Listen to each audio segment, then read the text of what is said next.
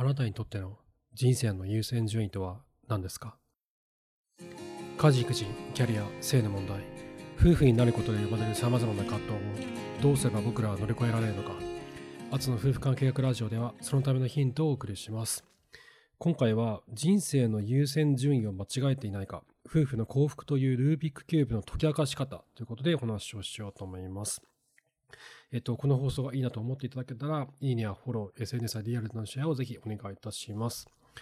あとですね、えっと、最初にお知らせがありまして、ポッドキャストの内容を深掘りする夫婦関係学ニュースレターというのを今、毎週金曜日に配信をしています。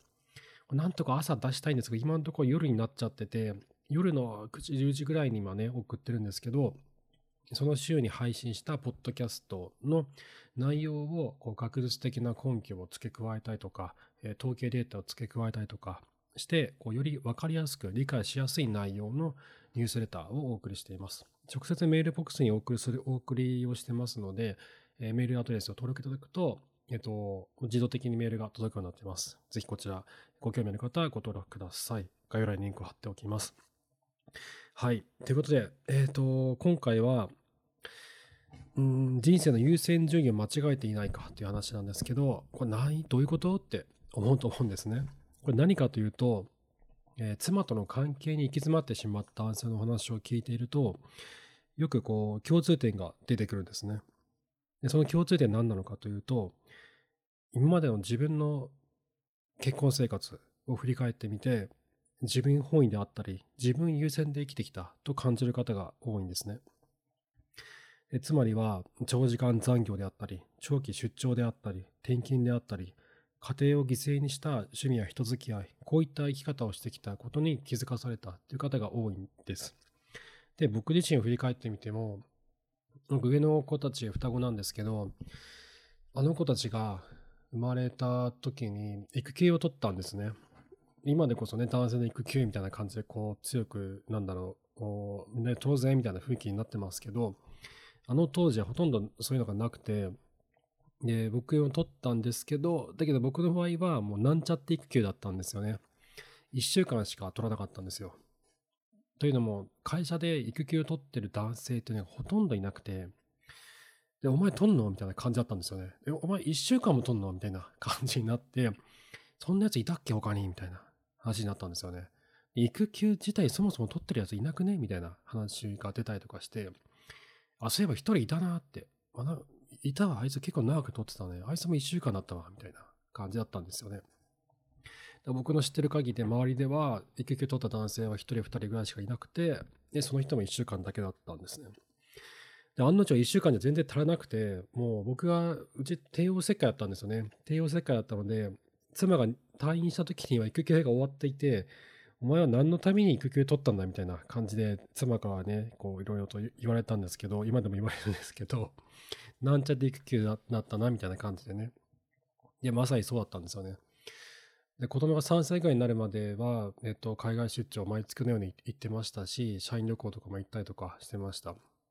で、そういったものが積み重なって、僕らの夫婦関係には大きな溝が生まれてしまったわけなんですが、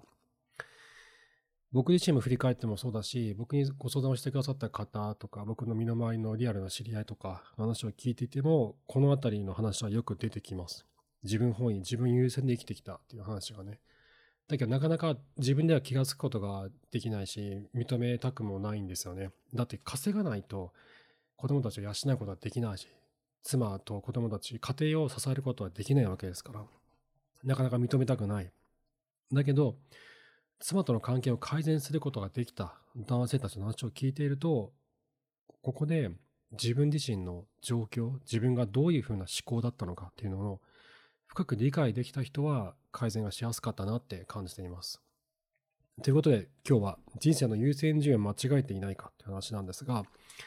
まあ、今さっき話をしたように自分本位、自分優先で生きてきたと、長時間残業とか出張とか転勤、えー、と趣味とか人付き合い、なんでこんなことになってるのかっていうのをまず理解した方がいいと思うんですね。な、これがダメなんだと。お前が働きすぎなんだと。残業すぎるな。出張行くな。転勤断れ。家庭を犠牲にせずに趣味とかそんなものを人付き合いも飲みにも行くな。みたいなね。そんなことを言っても僕は意味がないなと思ってて。それって根本的な解決方法にならないんですよね。なぜそういった現象が起こっているのかというところを自分でちゃんと深掘りして自分のそれぞれの家庭によってそうやって事情がみんな違いますからなぜっていうところを深掘りしてでその上で自分たち夫婦に合った、えー、生き方人生の優先順位付けを自分たちだけのオリジナルの優先順位付けをしていく必要があるんですよね。だから一様に働きすぎるなとか出張行くなとか転勤するなとかっていうのはちょっと違うんじゃないかなと思ってます。で話を戻しましてじゃあなぜこういった自分本位自分優先な生き方に僕らはなってしまうのかっていうところなんですけどよくあるのは自分の家庭がそうだった。生まれ育った原家族の影響ですね。父親がそうだった。って話とか会社がそういう雰囲気だった。とかね。僕の最初に育休の時もそうでしたね。まあ、あの頃はね、ほんとなんか、男性の育休なんて、何パーなんだ ?1 パーとかわかんないけど、全然いなくて、そんなね、男は育休取るとかっていう発想にすらほとんどならなかったんですよね。もうかろうじて1週間だけ取りましたけど、多分、身の回りの人でも多分ね、そういった発想にならなかったと思う。周りでいなかったから、育休取る人って。そう。だから、会社がそういう雰囲気、会社がこうみんなでね、なんだろう、長時間働くのが当たり前みたいな雰囲気だったりとか、あの、妻とか子供のことのケアじゃなくて、いや、もう、いや、男の仕事は働くことでしょみたいな、そういう雰囲気とかだったりすると、そこに飲まれやすくなってくるなって思ってます。で、理由はね、もうあと2つあって、えっ、ー、と、3つ目は、社会人としての成長にこだわっているっていう方が、えー、何人かいらっしゃいました。お話を聞いてる中で。えっ、ー、と、自分が仕事を通して成長したいと。だから、長時間残業する。えー、長期出張に出ると。で、会社の言うことを聞くと。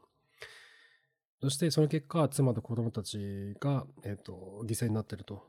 だけど、自分は成長したいんだと。社会人として成長したいんだと。やりたいことがあるんだという男性も、中にはいらっしゃったわけなんですね。で、えっ、ー、と、この成長って何なの？っていうところをもうちょっと深掘りすると、仕事の幅を広げたいと。そして収入を上げたい。出世したいと。業界の上流の方へと転職をしていきたいとか、っていう話があったりします。自分のできる仕事の幅を広げたいとか、こう、行きたいポジションがあるっていう話は結構出てきますね。で、それが成長っていう言葉の定義づけに使われてるのかなって思ったりもします。この社会人としての成長っていうのってすごいこう曖昧でふわふわしてて、なんかそれ言われちゃうと終わりみたいな感じもあったりするじゃないですか。だけど、細かくそこを分析していくと、自分が本当は何をしたいのかっていうところが見えてきたりもしますよね。で、これって結構20代の頃とかは、なんだろう、必要なことでもあると思うんですよ。だって今のその、例えばね、例えば僕の場合で言うと、僕最初に就職したところは呉服屋で、あの時ね、年収多分300万ぐらいだったんですよね。で、それプラス、えっと、部合給で、こう、月に何百万売り上げたら、えっと、月の次の3ヶ月間の給料がプラス5万円とか、プラス10万円とかっていう完全部合給みたいな感じだったんですよ。完全ではないか。基本となるベースの給料はあるけど、月に十数万円ぐらいしかね、確か出なかったんで、それプラス、えっ、と、部合給、どれだけ稼いだか、どれだけ売り上げ上げたかっていうところだったんですね。で、そんな生活をね、10年、20年とやって子供たちを育てられるわけがないじゃないですか。だからみんな頑張って店長になろうとして、店長の次は課長、部長という上を目指していったんですけど、そういった、なんだろう、エネルギーがないと、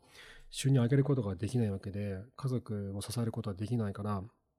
それもあるある時期には必要になってくると思います。これについてはまたちょっと後ほど話はするんですけど、これが全てダメだっていうわけではないと思うんですよ。家庭を経済的に支えるっていうことは必要。だけど、家族を経済的に支えることが目的になってるのか、それとも自分の夢だけを追ってるんじゃないのかっていう、これは違うと思うんですよね。自分のやりたい仕事があるとか。で、そのために家族を犠牲にするっていうのはちょっと違うんじゃないかなって。で、もしくは、経済的安定、たくさん稼いで子供たち、妻に、えっと、経済的にえー、なんだろう、あの、苦しい思いをさせたくないと。だからこう頑張って稼ぐんだっていうのは、それはそれでいいと思うんですよ。だけど、何回も言うけど、自分の夢、これがやりたい仕事なんだってそのためにお前らは我慢しろっていうのは、なんかちょっと違うんじゃないかなって気もしたりしてます。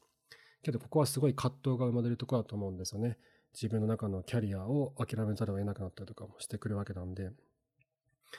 うん。はい。ということで、3つ目はその社会人と、社会人としての成長にこだわっている結果、自分本位、自分優先の生き方になってしまったっていうケースがあります。で、最後の4つ目は、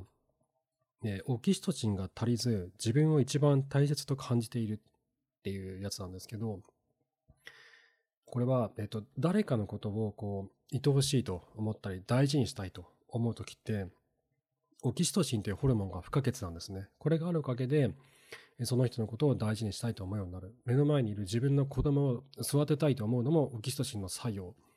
目の前にいる妻のことを大切にしたいと思うのもオキシトシンの作用なわけですね。これが出てないと、もう自分が一番大事っていう風になっちゃって、えっと、妻の子供を、えー、ちゃんと、えー、なんだろう、大事にしなくなってしまうわけですね。で、自分でやりたい仕事、自分でやりたい趣味とか、えっと、飲み会に行ったりとか、えー、自分、自分が、こう、なんだろうな、そのやりたいという夢のポジション、夢の仕事に向けてひたすら突き進むっていうことにもなりやすくなったりする。稼ぐことが悪いって言ってるわけじゃなくて、えっ、ー、と、自分本位で生きていくことに疑問を感じた方がいいのかもしれないっていう話ですね。で、こういった理由によって、えー、多くの男性が自分本位、自分優先な生き方になりやすくなる。僕自身もこういった経験はありました。そして、その結果として、父親とは、仕事とプライベートの両立が叶えられて、自然と家族から大切にされる存在であるっていう認識が生まれやすくなってくるのかなって思うんですよ。えっと、仕事にね、すごい精を出して、キャリアを上げてこう、キャリアアップしようと、出世をしようと頑張っていくと。そして、えプライベートでも、ね、友人と会ったりとか、飲みに行ったりとか、趣味を、え追求したりとか、そういったものが、で妻からはね、何もこう否定はされなかったりとか、強く反対されないと、どんどん増長していくわけですよ。増長していくわけですよ。ですると、そこに対して疑問を抱かなくなってくるですね。で、同時に、えっと、例えばね、生まれ育った原家族が拡張性傾向が高かったりすると、自然と父親というのは家族から大切にされる存在であるっていう認識を持ちやすくなるんですね。それって、えっと、自分が特に何か大きな、なんだろうな、そのメリットを提供しているわけでもないのに、自然とそう思いやすくなってくるんですね。もちろん経済的に家族を支えてるっていう面ではすごく大きいとは思うんだけど、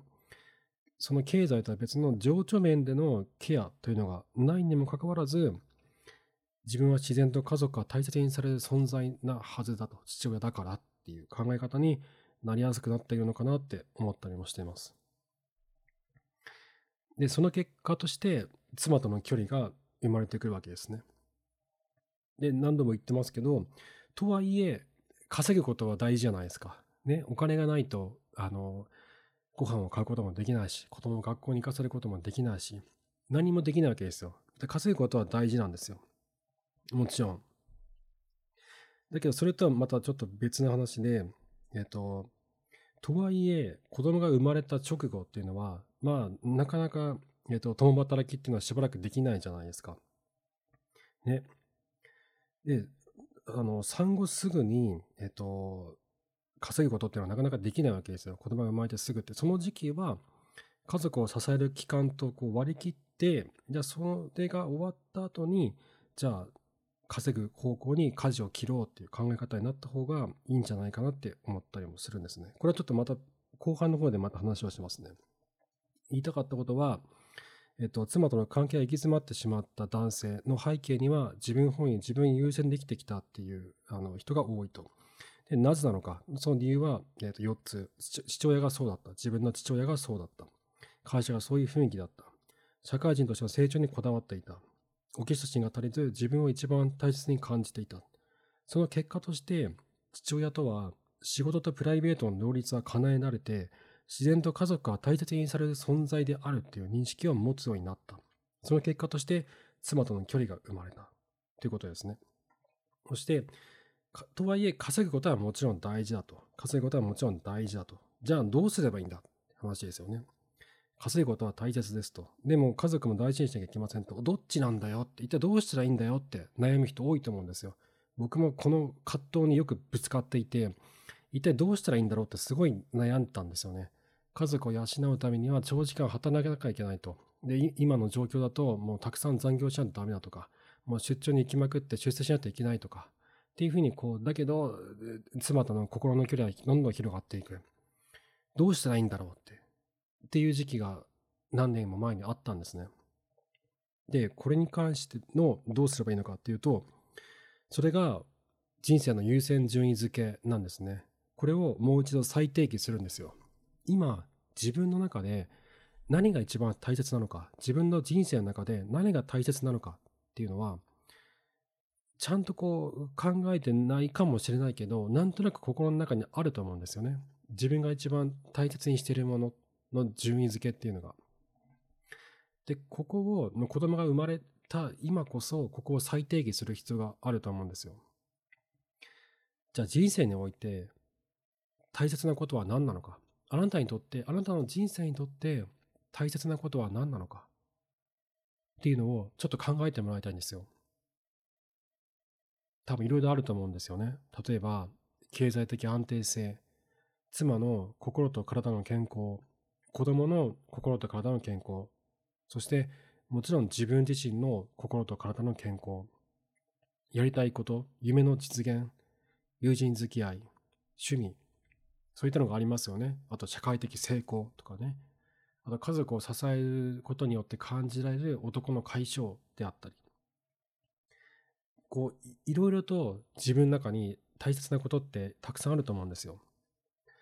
で、これをね、こう、優先順位付けした経験でね、多分、あんまないと思うんですよ。多くの人は僕もそうだったけど、どれか一択になっちゃうんですよね。これ、これしかないだろうみたいな感じで、で、他をこう全捨てするっていうのが起こりやすくなってくる。で妻との関係が行き詰まった人というのは、どれかを選ばないといけないって思ってる人が多いんですよ。僕もそうだったんですけど、えっと、稼がなければいけないと。もう経済的に成長しなきゃいけないと。安定しなきゃいけないと。じゃあそれしかないだろうと。じゃあたくさん働かなきゃみたいな。じゃあ家庭のことはよく見れないから、ちょっとお前よろしくみたいな感じになりやすくなってくるんですね。で、その、なんかそのお金のことを言われちゃうと、こう、妻側も強く言えないわけですよね。だからそこでよりこう、言えない不満が溜まって、溝が生まれやすくなったりもしてきます。で、こうやって多くの人は、人生における、その大切なことは、一択の問題、一択問題だと思ってるんですよ。どれか一つ答え、答えは一つしかないっていうふうに思ってる。だけど、すべてを叶えることはできないと思うけど、それを複数の項目をいくつか実現させることはできると思うんですよね。ヌービックキューブってあるじゃないですか。あれってこれ僕すごい下手くそなんですけど、あの黄色とか赤とか緑の面で揃えてきますよね。で、どっか1個だけだったらできるんですよ。どっか1個だけだったら合わせられるんだけど、他の面がなんかぐちゃぐちゃみたいな風になっちゃうんですよね。で、上手い人はあれをこうスパシパシパシパシパーってやって、綺麗に全部の面を揃えていくじゃないですか。青、赤、黄色、緑とかって。で、あれと同じで、こう、条件があるんですよ。順番を間違えなければ、ルービックキューブと同じように、すべての面をこう揃えることがやりやすくなってくるんですね。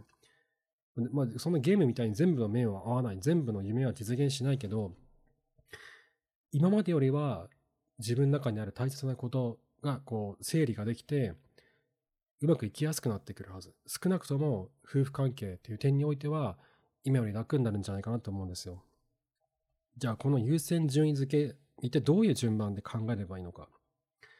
例えば、さっき僕が挙げた経済的安定性、えー、妻の、妻、子供、自分の心身の健康、夢の実現、友人付き合い、趣味、男の解消、この成功ってことですね。で、これらをどういう順番で組み立てれば実現しやすくなるのかっていうと、僕思うに、まず一番は自分の健康だと思うんですよ。自分が心がこう病んでいたりとか、体が健康的じゃなかったりすると、他の人のケアってできないじゃないですか。ね。妻のケアが大事と言っても、その自分が病んでたら、その思いやりを与えることなんかできないわけなので、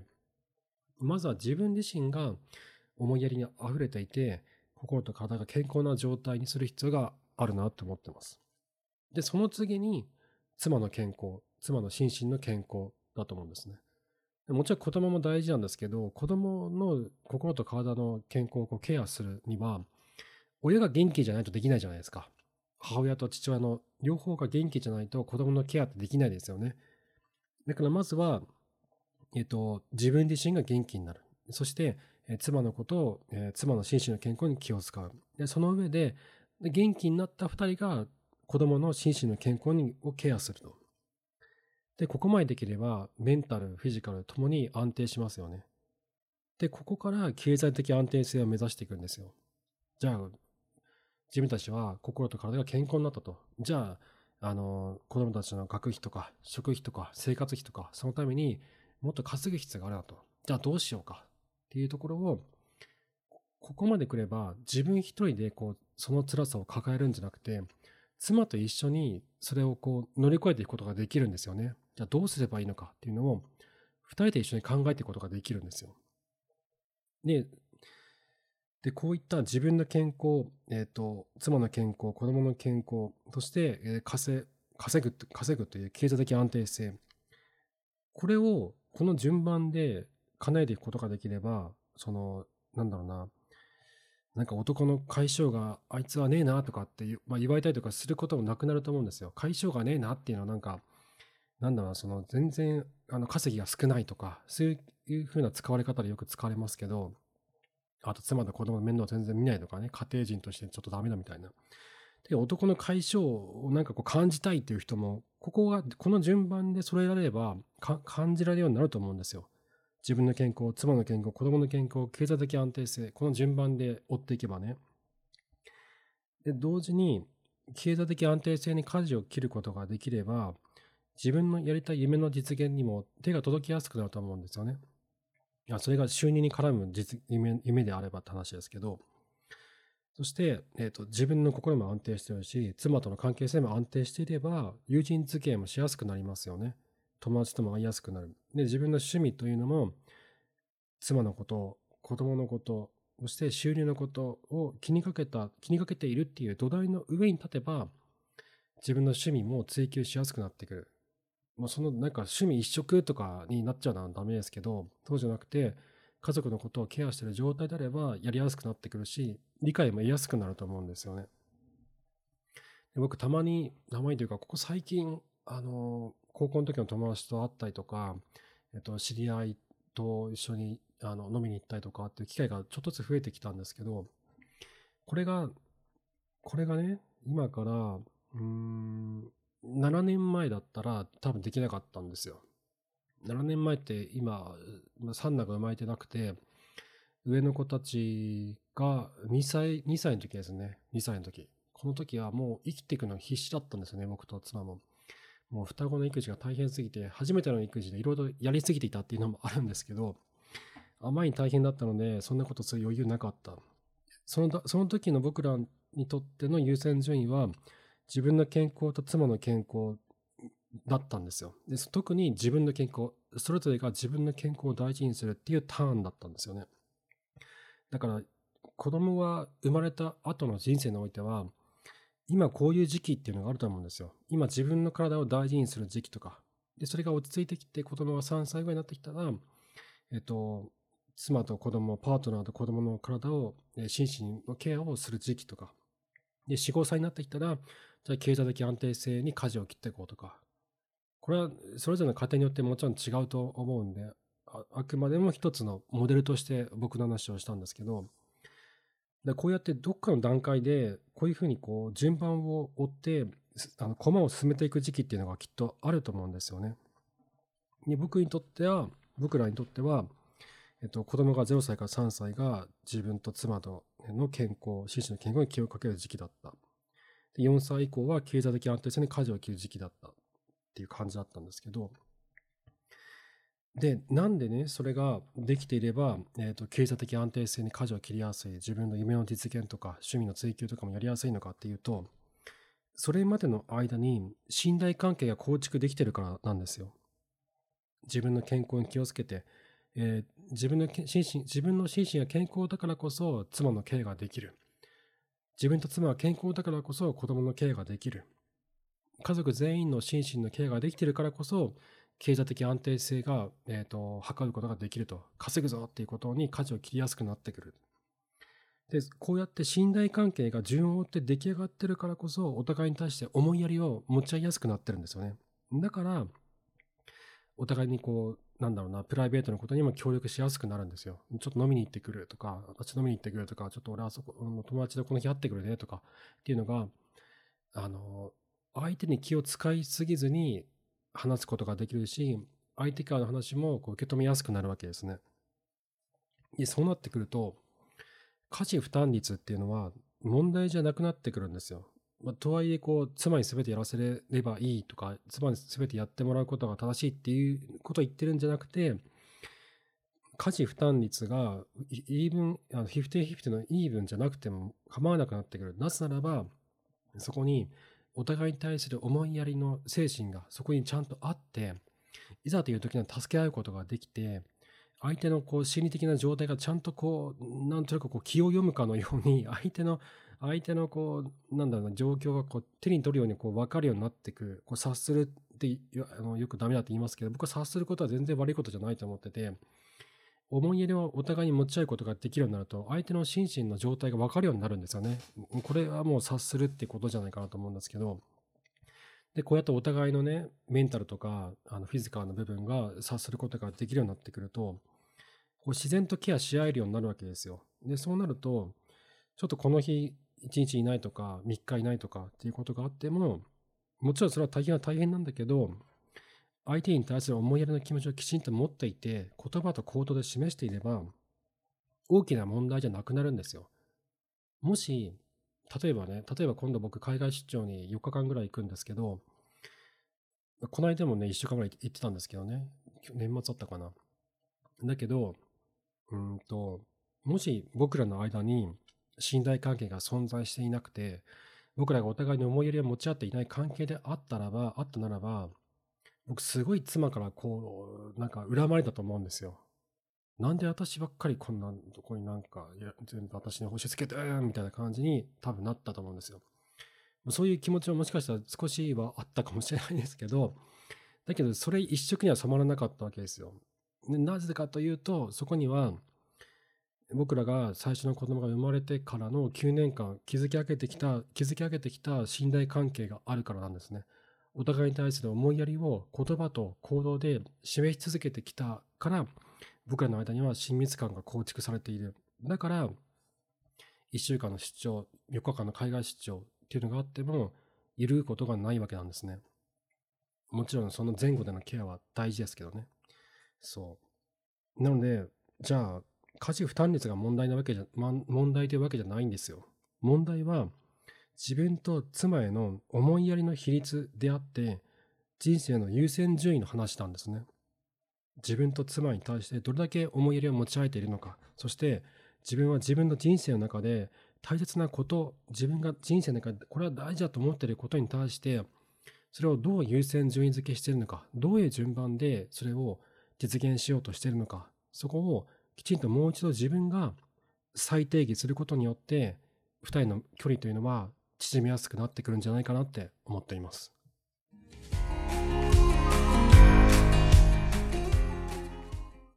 はい。えっ、ー、と、後半はですね、いただいてた、えっ、ー、と、コメントにお答えしたいと思います。ちょっとお待たせしてしまってすいません。先月かな？先月1月にいただいた、えっ、ー、と、Google ホームの方にいただいたコメントと、ちょっとお悩み的なものもあったりするので、順番に読んでいきます。えっ、と、まず1月23日にいただいた、えー、ターナーさんですね。えー、あつさん、いつも発信ありがとうございます。参考にさせていただいています。えー、 Voicy でどうやったら聞かれるか悩んでいるという声かけがあり、メッセージさせていただきます。あつさんがおっしゃっていた通り、 Voicy では知りたい項目についてお目当ての放送を聞くのが多いと思います。私もほとんどフォローしている方以外の放送を聞くことはありません。なるほど。その中で、 Voicy で他の方の放送を聞くきっかけは、 Voicy でのコラボです。やっぱそうなんですね。やっぱコラボ経由で、こう、自分の番組が増えていく、まあ、聞きたい番組増えていくって感じなんですね。 Voicy を聞く側にとって、いつも聞いている方とのコラボ相手はとても興味が出るので、私はとりあえずそのコラボ相手が Voicy をやっていたらフォローして、とりあえず何回か聞き、その後は定着するかフォローを外すかします。なかなか頻繁にコラボは難しいかもしれませんが、コラボする機会を Voicy で多く作れると、えー、あつさんの発信がより届くと思います。微力ながら応援しております。いただきました。ありがとうございます。なるほどですね。これね、そう、そうなんですよね。どう、どうしようかなと思ってて、Voicy の中で、え、ー、と、多く聞かれるためには確かにそうなんでしょうね。コラボなんでしょうね。うん。僕、結構む、そうなんですよね。ちょっとね、こう、たくさんの人のやつをまだ聞いてないので、この人、面白そうだなっていうのをいくつかちょっと聞いて、えどういった話でコラボ提案できるか、ちょっと考えてみますね。なんかね、その、僕、多分ね、野茂京さんの時、野茂さんの時は、あの、なんだろう、応援、応援枠みたいな感じで多分呼んでいただいた感じがあったと思うんですよね。あの、ずっと、えー、野本さんの執筆サークルに入っていたし、えっ、ー、と、いろいろとこう、ご相談させていただいたとかしていたので、だそうじゃないとこ、だとなんか、こちらから何かの価値提供ができないと、なんかちょっと申し訳ないなと思っちゃったとかするんで、何かそういうのができないか考えながら、ちょっと、えー、どう、どういった方とやるのがいいのか考えてみようと思います。ターナさんありがとうございます。で、続きまして、えー、っと、これは読んでいいやつか。そうだよな。えっと、うん。うん。これはね、かなり、あの、ちょっとお悩みが深いお悩み相談、お悩み相談的な感じですね。えっと、翔子さんです。えー、ご感想として、Voicy ののもきょうさんとの対談きっかけです。早く、もっと早く出会えていればと思うくらい、妻側にも夫側にも納得できるデータを根拠にした発言に感動しております。今回長い質問を記入してしまいました。お忙しいかと思うので、もしお手すきの時間あれば、ちらっと見ていていただければ幸いですといただきました。ありがとうございます。えっと、えー、お悩み相談ですね。ちょっと待ってね。えっと、いただいたのが1月23日。えっと、布団の中の夫を引っ張り出したい。夫婦ともに40代、子供は2人の未就学児です。私は2人目のフルタイム復職後は、1人目とは比べ比べ物にならないほどきつく、子供たちの繰り返す病気のケア、ケア、えー、子供から移された風邪と睡眠不足で、一人長いトライアスロンをしているようでした。きついっすね、これは。うん。私はこんな状況なのですが、夫は基本ずっと家にいます。週1または2で仕事。これは、何だろう。あの、会社に行くのが週1、週2ってことなのかな？それとも、働いてる時間が週1か週2しかないってことなのか？でもまあ、ずっと家にいる人ってことですね。で土日どちらかは仕事やプライベートの予定で一人外出してしまいます。いなくなっちゃうんですね。家では真っ暗な部屋の布団の上にいます。夫の部屋は埃だらけですが、本人気にせず掃除をしません。たまに部屋の鍵を閉めるので、パパに会いたい子供は大泣きしています。それを見るのも辛い。えー、子供たちにとってパパは暗い部屋でスマホを見てるか寝ているイメージが強いと思います。何やってるんでしょうね。子供が風邪ひくと近づかないようにするし、子供が寄ってきたら避けます。保育園の朝の送りは何度頼んでもやりません。親が布団やおむつなど細かく指定な場所に置く必要があるからだと思うのですが、理由を聞いても答えません。保育園の先生や保護者と目も合わせず、保護者参加型のイベントは行きたがりません。子供を通じた家族ぐるみの付き合いができません。同世代の男性が特に苦手なようです。彼ができることは、夕方のお迎えと料理と洗濯です。料理と洗濯をやるんですね。ファッション好きで、身だしなみは整っていて、顔見知りの仲間の中では明るいキャラで、私の実家では私の両親との会話を楽しみ、子供たちともよく遊ぶので、二面性があるよあるようです。確かに。ここ数年私への当たりが強く、話しかけるとピシャッとドアを閉めるかのごとく無視。そしてその場から逃げ去ります。機嫌がいいと普通に話せるのですが、不機嫌な時が多いです。寂しいと何度も伝えても無視、睨まれる。少しでもこちら側が感情的になると怒るため、心が折れてしまいました。でもせめてもの思いで連絡事項は基本 LINE で伝えています。夫にエネルギーを注ぐ余裕はない状況で、わずかな力で質問させていただきました。産後の負担で私が夫へ強く当たったことが招いた結果でもあるので、子供たちが安心して健やかに育ってほしいので、お知恵を貸していただけると助かります。といただきました。ありがとうございます。大変ですね、これは。うん。この、なんだろう、この文面からこうかなと思うのは、えっ、と、産後の負担で私が夫で強く当たったことが招いた結果っていうのをもうちょっと深く知りたいなと思うんですけど、多分、えっ、と、子供が生まれて夫に対していろいろやってほしいことがあった。けど夫は、えっ、と、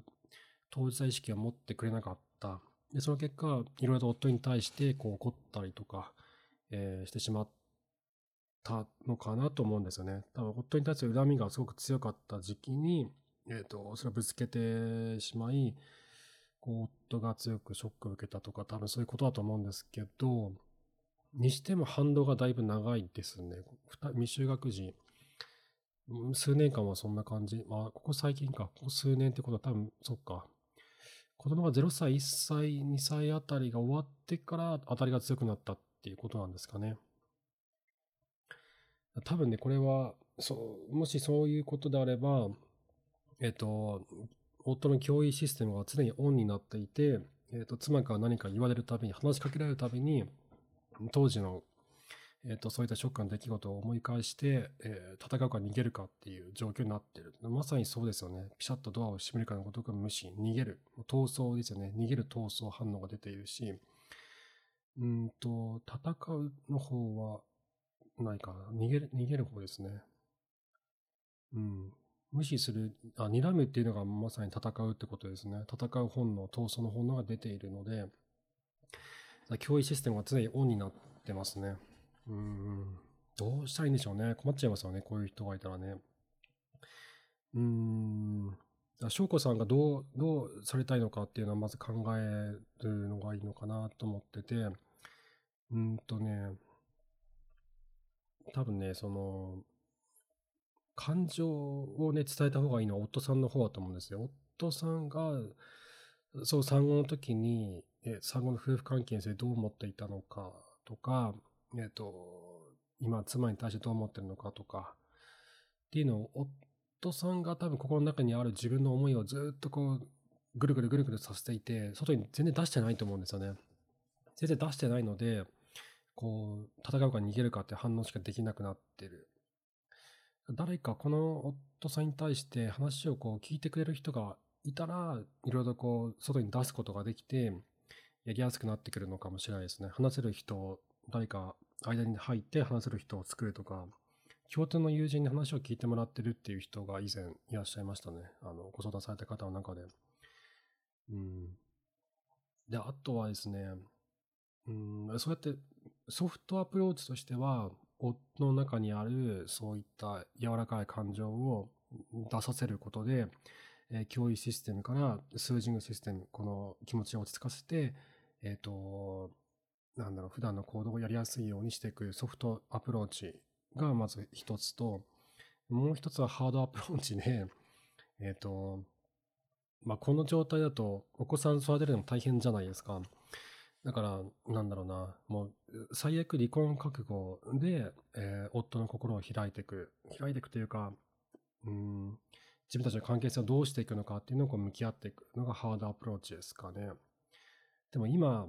うん、翔子さんに夫のエネルギーを注ぐ状況ではない、余裕がないっていうことなので、ハードアプローチは多分難しいと思います。ソフトアプローチかっていうと、うん、夫、それもね、まあ、夫にエネルギーを注ぐことになりますよね。夫の気持ちをこう開いていくっていうことになるから。で、それを例えば外注に出して、えっ、ー、と、カウンセラーのとこに行って、えっ、ー、と、夫の話をこう紐解いてもらう。自分たちの、えー、関係性をこう改善したいということを、えー、カウンセラーの間に通して話をしてもらうっていうのが一つ。と、えっ、と、あとは、うーん、そういったこともやりつつ、自分自身のケアの方に強く注意を向けた方がいいかもしれないですね。翔子さん自身が。例えば、夫が育児に対して何も役に立たないんであれば、えっ、と、友人とか家族とか、えー、実家の方とかになるべくたくさん手伝ってもらうとか、えっ、ー、と、そういった育児のサポートを使うとか、して、なるべく自分自身の心と体が楽になるようにしていく。そっちにお金を使うようにするとか、っていうのもいいと思います。多分まずはそっちですね。まずは、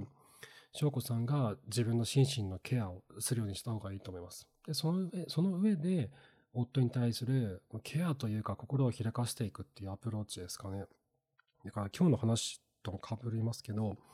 自分の心身の健康がきちんと確保できてないと、パートナーに対するケアってできないと思うんですよ。本来であればね、えー、と夫さんが翔子さんに対してケアをするべきというか、した方がいい時期ではあるんだけど、それができないってことは、まず翔子さんが自分自身に対してケアをしていって、でその上で、えー、夫に対するアプローチを考えていくのがいいと思います。うん。あと、こういう状況になっていることをね、その親の前で見せないっていうのがちょっとどうなのかなっていう、思うんで、アプローチ方法としてはちょっとないかもしれないけど、ご自分のご両親と相談してみてどうするかっていうのをね、考えてみるのもいいかもしれないですね。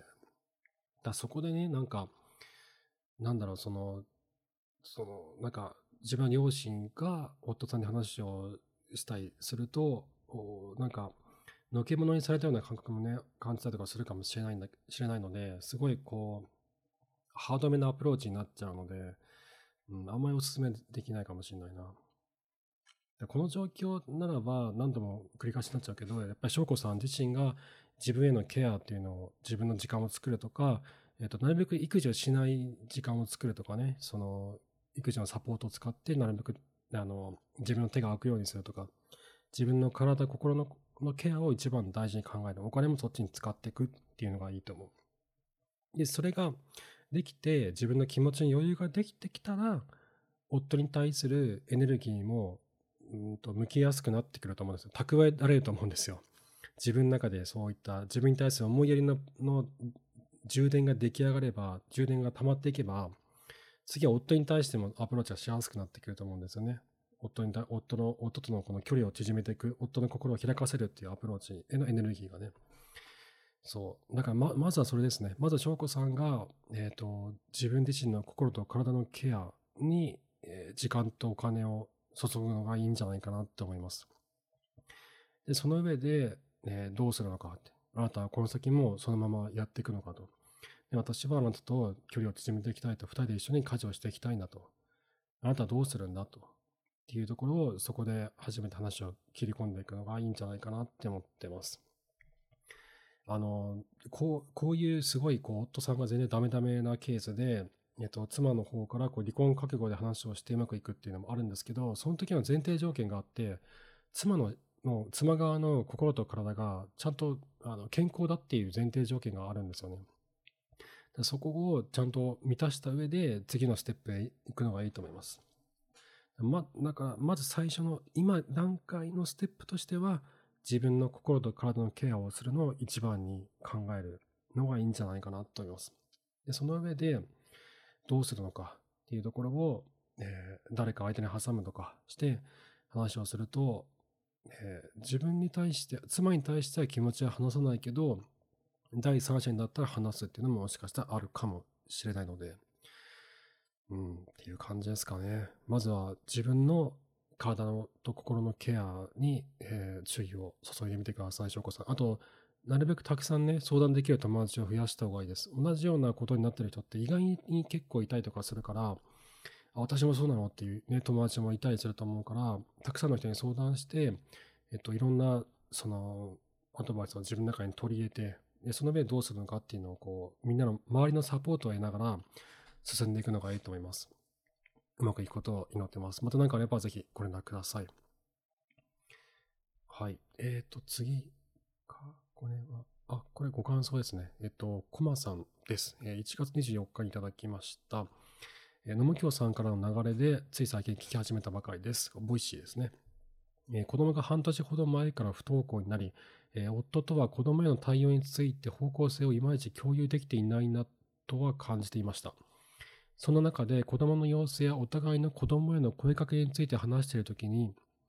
夫が私に否定ばかりされると感じていると話してくれました。いつもだったらそんなことないよと、その発言さえも否定していたかもしれません。でも今回は、これは正直な気持ちを話してくれてるんだ。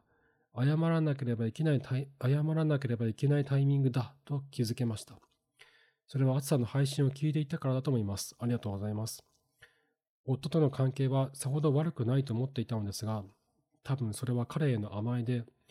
私は彼の気持ちに全然気がついていなかったんだと知ることができました。最近は子供の不登校問題に自分の意識が寄りすぎだったことに気づけたことも感謝です。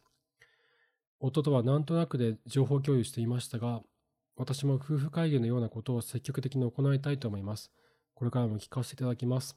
朝ごはん準備のと朝ごはん準備の卵混ぜるときの向こうの時間がシュールで私は好きですといただきました。ありがとうございます。おありがとうございます。そう、なるほど、なるほど。いや、これいいですね。これ良かったですね。これ。これめっちゃ僕も嬉しいです。うん、私に否定ばかりされると感じていると、そう、あるんですよね。これがね、僕もあるんですよ。僕もたまに妻に、あの、言うんですけど、言うたびに泣きそうになるんで、言いづらいんだけど、言わなきゃなと思って言うんですけど、あるんですよね。男性、男性、男性よくあると思うんですよ、これ。これさっきの翔子さんの話もそうなんだけど、えっと、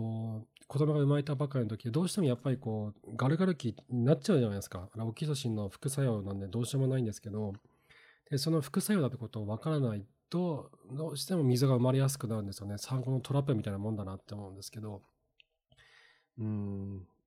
そうですね。か子供に対するオキシトシンが向きすぎていると、パートナーに対するオキシトシンが分泌されなくなって、え大事に感じられなくなってくる。否定されてると感じられるようになってくるっていうのは起こるなと思います。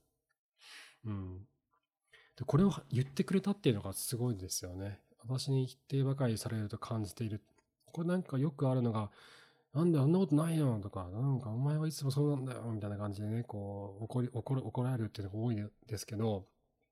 ちゃんと自分の気持ちを言ってくれたっていうのはすごいいいですよね。これ僕に読みながら泣きそうになっちゃいました、今。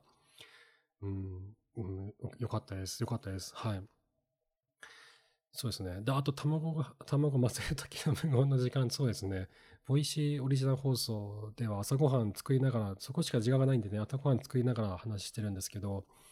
卵を混ぜるときはね、カカカカカと音がするんで、話してることも聞こえないんで、黙るっていうね、3秒ぐらい黙るっていう瞬間があるんですけど、そこが好きですと言ってくださってありがとうございます。また、 Voicy オリジナル放送は続けていきますんで、え、ぜひ聞いていただけると、コマさん聞いていただけるととっても嬉しいです。ありがとうございます。と、と、もうちょっとあったかな？えー、っと、おっと出た。これは、あ、これ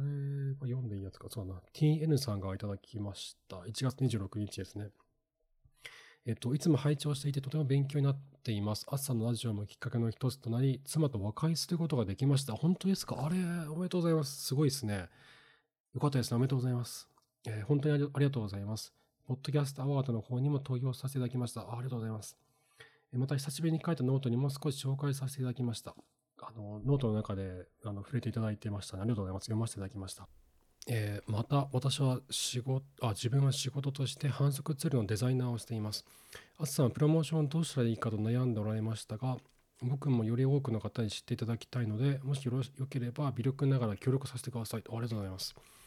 具体的にあつさんの書籍化に向けてノートをまとめていらっしゃると思いますが、Kindle だけでなく紙でも出版することを想定して実物をデザインすることができます。すごいですね。また多少出版社の編集者編集者ともつながりはあるので、編集会議に提案してもらうこともできるかもしれません。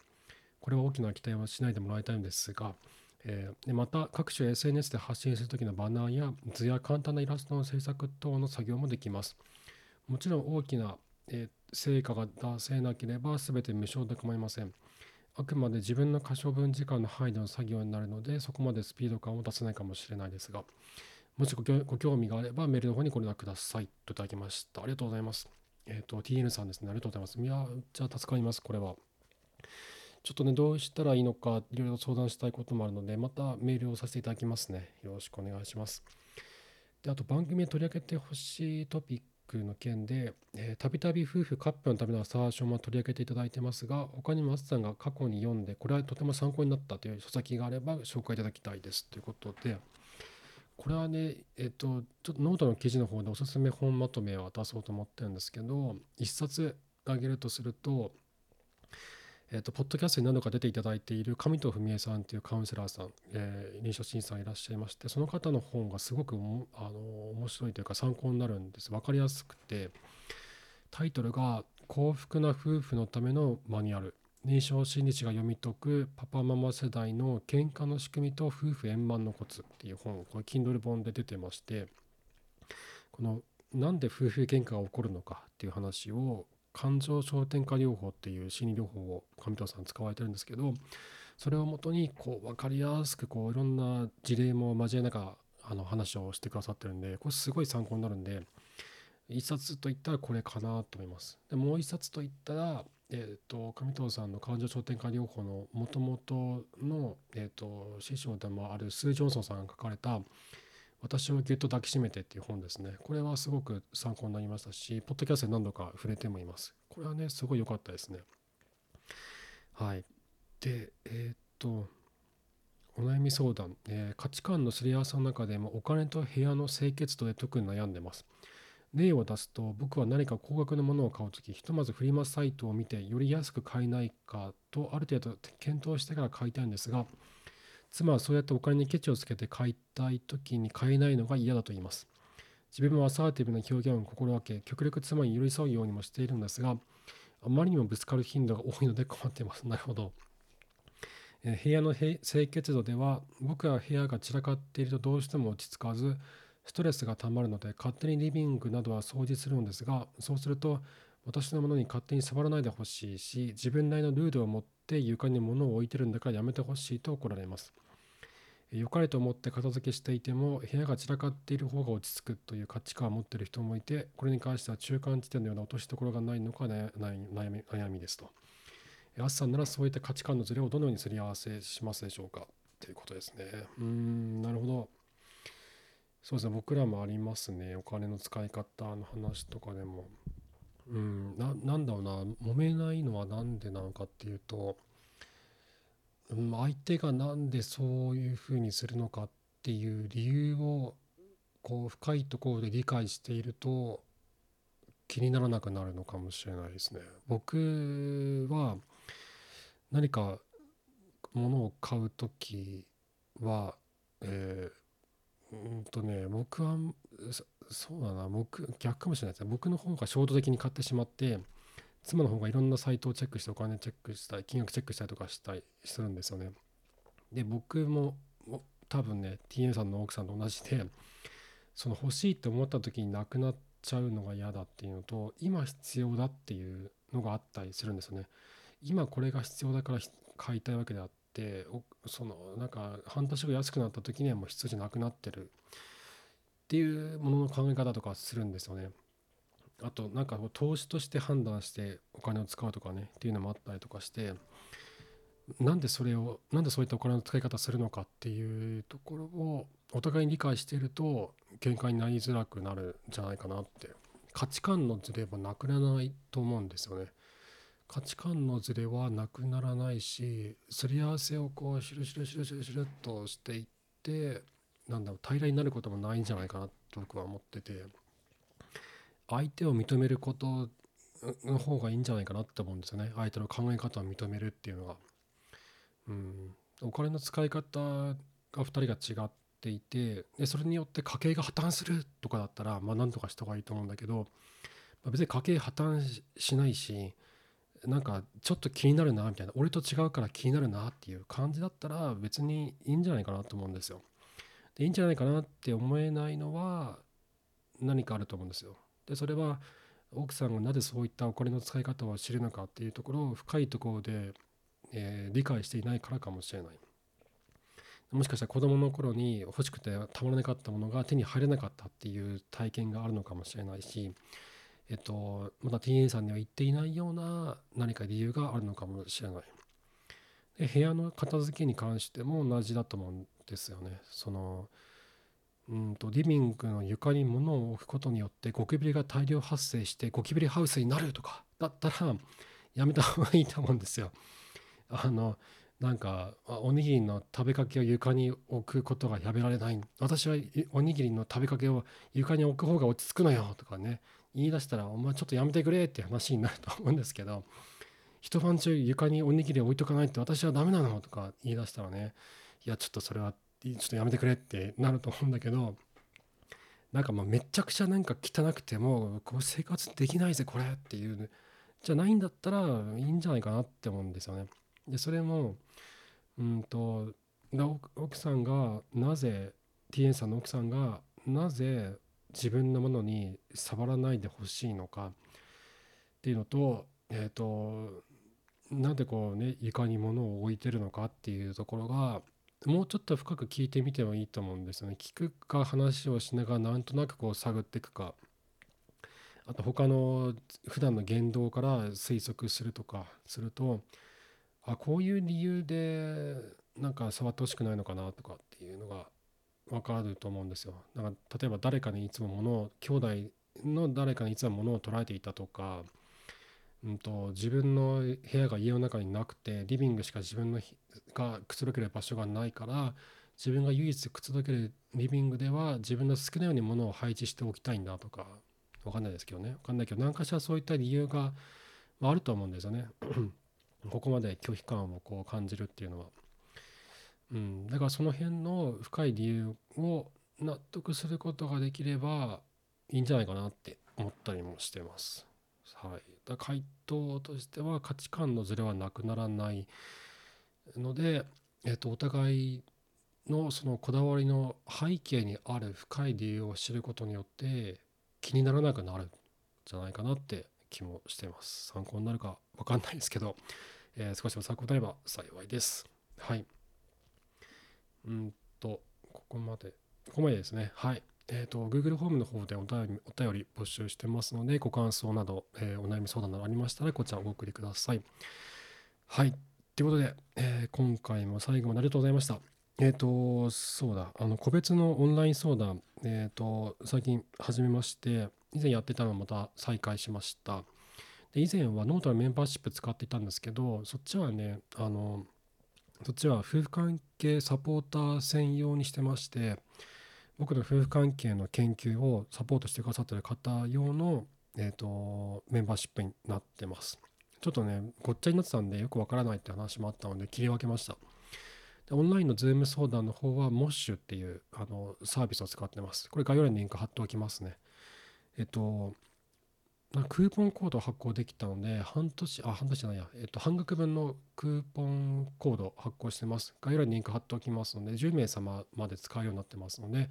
もしご興味ある方はぜひご利用ください。はい。ということで、えー、また次回お会いしましょう。さようなら。